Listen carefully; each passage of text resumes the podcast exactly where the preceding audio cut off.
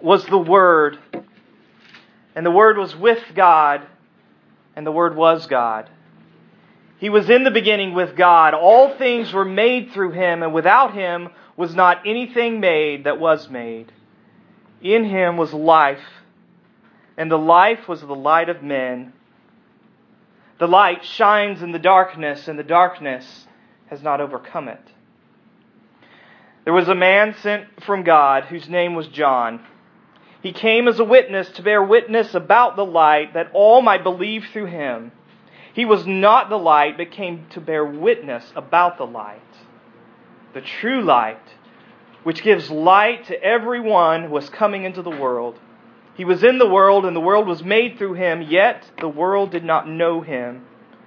He came to his own, and his own people did not receive him.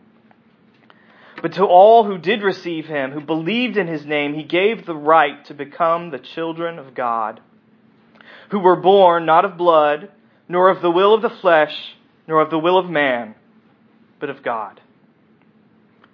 And the Word became flesh and dwelt among us, and we have seen his glory, glory as of the only Son from the Father, full of grace and truth.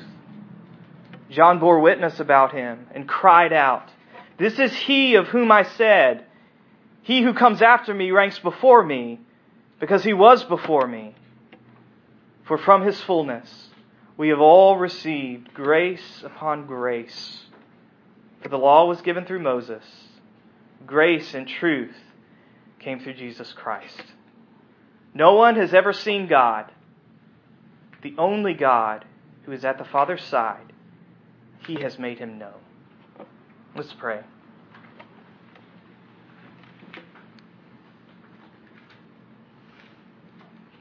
Father, would you make yourself known this morning to us? As we come to this beautiful, rich passage that can also be overwhelming and confusing, would you help us? Would your Holy Spirit give us clarity? And even more than that, would He give us humility to listen and to be changed? by what you say to us through Scripture. And we pray it all in Jesus' name. Amen. The Japanese author Shusaku Endo, I don't know if I said that right, that was my best guess. Uh, he wrote a, a, novel in the 1960s about the travails of, of Roman Catholic missionaries and Japanese converts in the 17th century under great and severe persecution. And he titled his story with the Japanese word for silence. And that title, in many ways, is the theme of the novel, as his characters struggle in situations of severe and deep, brutal pain and morally ambiguous situations, they wonder where is God's voice? Has He abandoned us? Why is God silent? And those are questions not just of 17th century Christians under persecution. Those are our questions, aren't they? in the shock of, of an unexpected grief, in the guilt and shame of habitual sin, in the disappointment of desires that are unmet. Isn't there sometimes a silence that makes us wonder where is God's voice? Has, has He abandoned us? Why does he seem so silent? And into that lonely silence comes the Gospel of John, saying, In the beginning was the Word. John has a story to tell us. And as he gets started, he wants us to know something. He wants us to know that God speaks. Essential to the character of our God is communication, self expression. So this morning, I want to ask a couple of questions of this text about our speaking God. How does God speak? And what does he say? How does God speak and what does he say? First of all, how does God speak? And throughout the Bible, God communicates in a number of different ways. He communicates through prophets, through angels, in visions and dreams, and even through a burning bush. But John shows us that God's ultimate method of communication isn't through a person, it is a person. The Word, whose name is Jesus. You see, prophets like John the Baptist, who we read about here, they sometimes speak for God. Jesus is the voice of God embodied.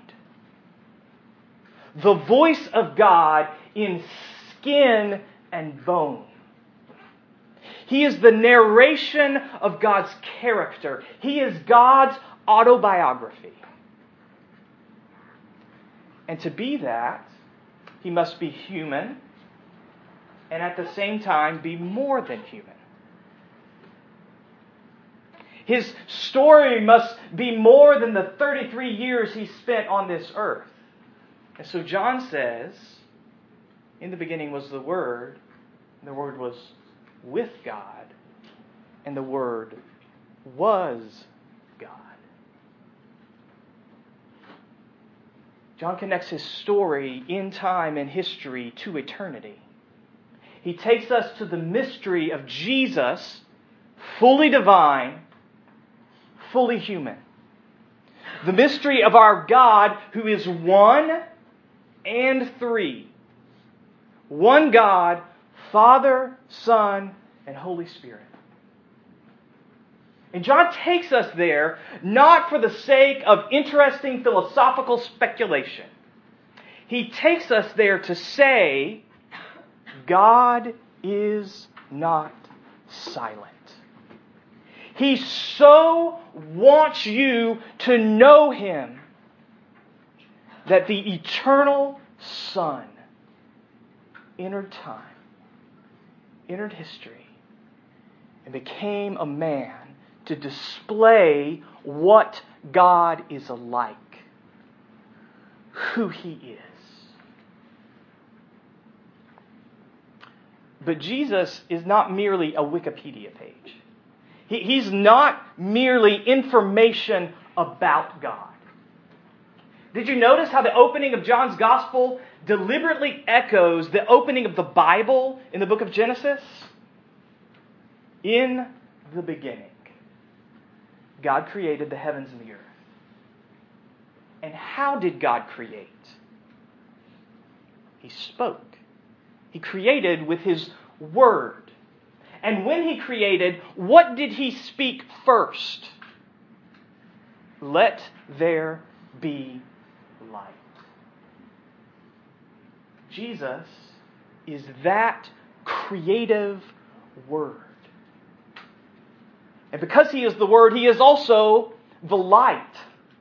The light that makes life possible. Jesus isn't just information, He is the powerful communication of God that brings life into being. And I love verse 5. I love the change in verse 5 because before this point, before verse 5, the verbs are all in the past tense. Past tense. And then all of a sudden, verse 5, we're in the present tense. The light shines. The word that made life possible remakes life possible after the fall, after sin and death. God's Word is powerful, it is creative, it is life giving, and Jesus is that word. Now, if God speaks, if He communicates in this way, in Jesus, in whom is life, if God speaks that way, then the question comes for us how will you respond to Him? Will you be among those who reject the light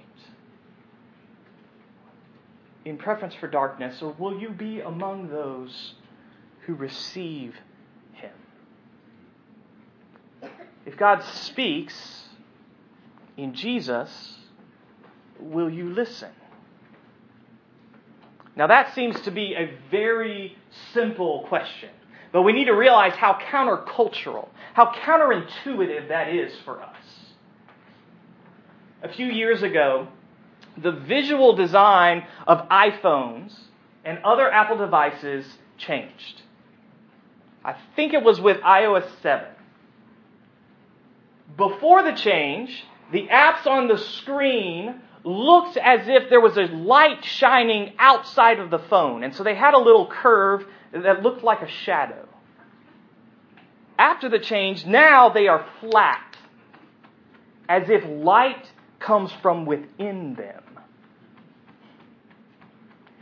I don't know if the designers intended this, but that is very telling about our culture, which says to us all the light you need is within.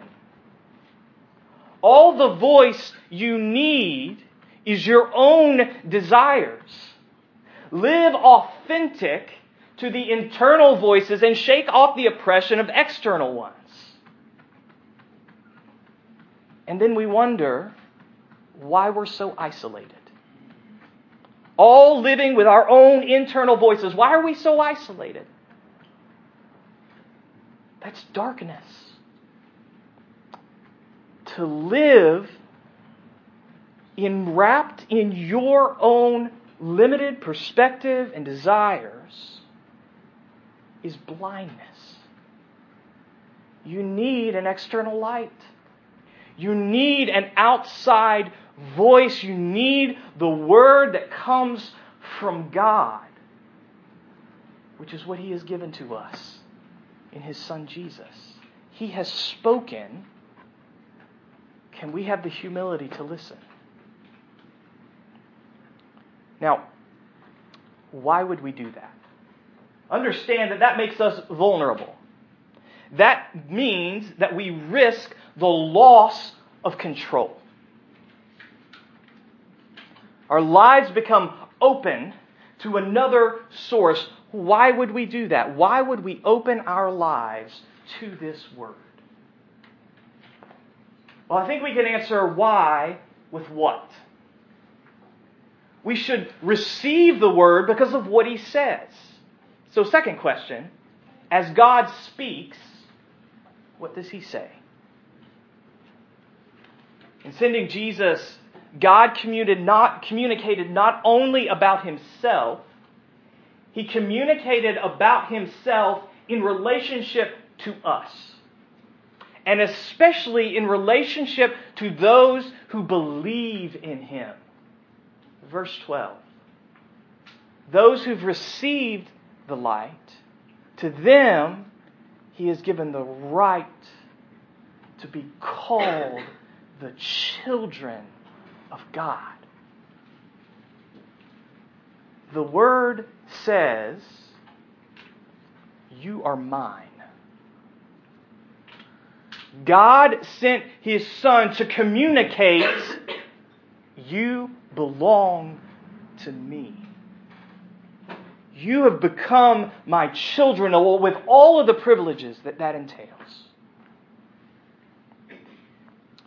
The adoption process in our country, it ends in a courtroom. After all of the paperwork and all of the home studies and all of the interviews, the family comes before a judge. And the judge says, This child belongs to those parents. That moment is Jesus. That's what his words and his life communicate. In him, God is saying, these children belong to this Father. And as great as that is, as good as that is, that is, that is not merely a status declared in the past. It is a present reality. The Word says, You are mine, and because you are mine, you are not alone. Underneath the surface of this passage, and especially verses 14 to 18, is a story from the Old Testament. It's a story that we actually considered a few months ago when we were in the book of Exodus. It comes from Exodus chapters 32 to 34. If you were with us then, maybe you'll remember the children of Israel were in the desert. They were at Mount Sinai. And they were waiting for Moses to come down from the mountain with words from God. And they got tired of waiting. They thought God had abandoned them. And so they asked Aaron to make them an alternative deity. They make a golden calf and they begin to worship the golden calf. And God's initial response was, I'm out. I'm done. I will send them and give them this land I promised to them, but I am not going with them. But then Moses interceded. He reminded God of his promises. And he says, God, if you don't go with us, we're not going anywhere. So God relented. And he says, Okay, I will go with you. And do you remember what Moses asked for next? He said, Please show me your glory. Why? Well, God's glory is the visible manifestation of his character and unique presence with his people. So when Moses asks to see God's glory, he's saying, God, show me that you haven't abandoned us. That you will be with us. And that's what God does. God gives Moses a glimpse of himself. And as he walks by, he talks.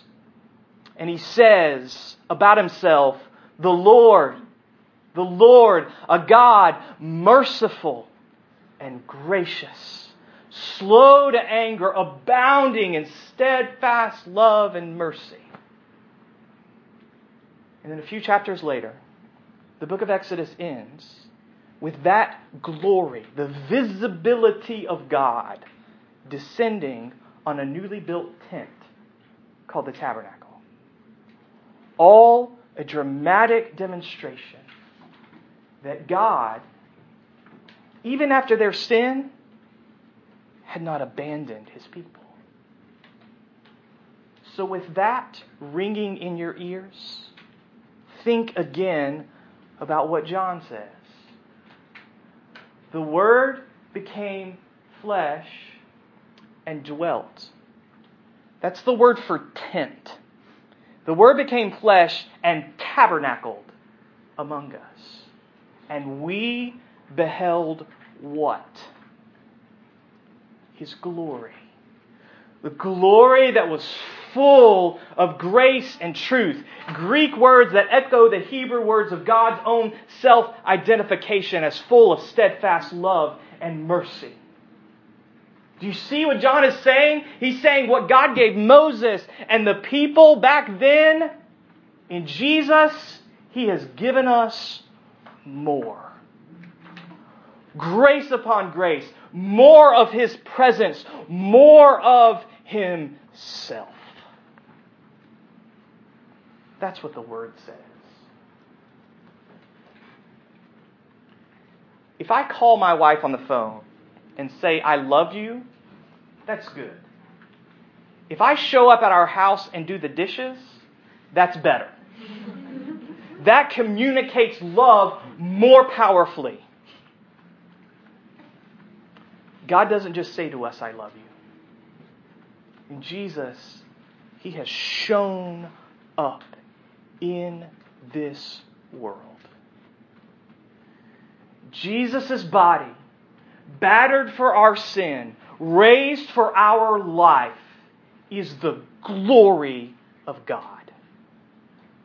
The visible manifestation of who He is, His presence with us, and the declaration that we are His and that we will not be abandoned.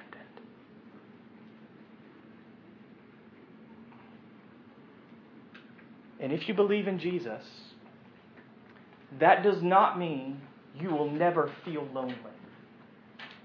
It does mean that you are never alone.